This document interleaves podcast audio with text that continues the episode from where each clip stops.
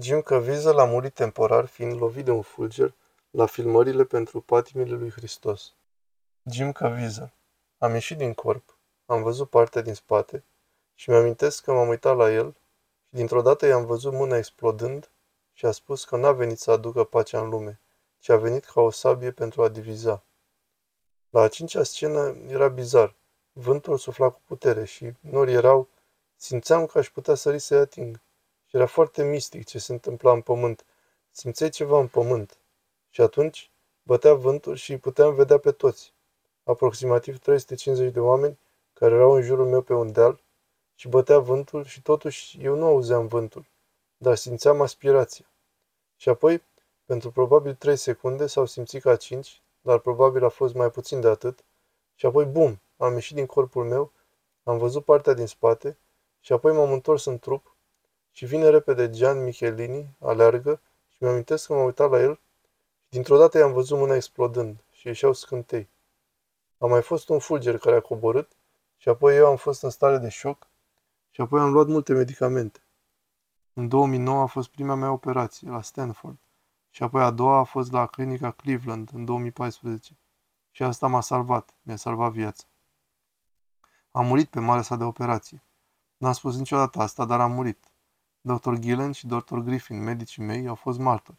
M-au adus înapoi, dar trebuia să fiu aici. Am adus asta în discuție pentru că am simțit o incredibilă pace și iubire care ne așteaptă. Când ai murit? Da, a fost uimitor și nu am... Am rezistat o secundă. Eram foarte calm și apoi am văzut totul. Nu m-a durut. A fost ca și cum ai lua un nou și l-ai sparge și apoi am ieșit și eram mort.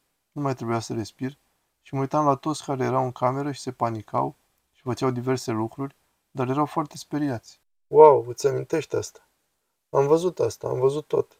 Și m-am uitat la tot și l-am văzut că mi-a pus clapetele și abia când am revenit în trup, atunci m-a durut. Dar am auzit sirena pornind și nu m-au durut urechile, dar eram ca atunci când am întâlnit prima dată pe Dumnezeu, când mi-a cerut să devin actor și am simțit această imensă pace și iubire. Motivul pentru care vorbesc despre asta este pentru că atât de mulți oameni nu au pacea și nu au iubire. Și când am fost pe cruce, știi, Iisus spune șapte lucruri. Spune, femeie, iată fiul tău. Iar lui Ioan îi spune, iată mama ta. În aramaică, femeie se spune in tata și apoi el o mai numește Emi, mamă. El diferențiază. Oamenii trebuie să întrebe de ce. Femeia este geneza. Dumnezeu spune că va pune vrăjmășie între sămânța femeii și a lui, a șarpelui. Maica Domnului Maria este chivotul. El poartă pe Fiul lui Dumnezeu pentru noi. Și este cea mai frumoasă ființă care a existat vreodată. Și El îmi cere să iubesc și eu mă supun lui Isus. Îl ascult. Jim, de ce nu te duci la Isus? Pentru că îl ascult pe Isus. Când mi-a spus să iau, fiul lui Zevedeu erau la picioarele cruci.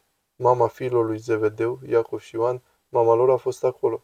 Sunt sigur că a zis, stai, eu sunt cu mama. Isus vorbește adesea despre cine e fratele meu, cine e sora mea. El mai spune, nu socotiți că am venit să aduc pace pe pământ, ci sabie, să despart. Și acesta este păcatul generațional transmis mai departe. Mulți dintre noi ne pierdem propriile familii și spunem, cine este fratele meu? Tu ești fratele meu.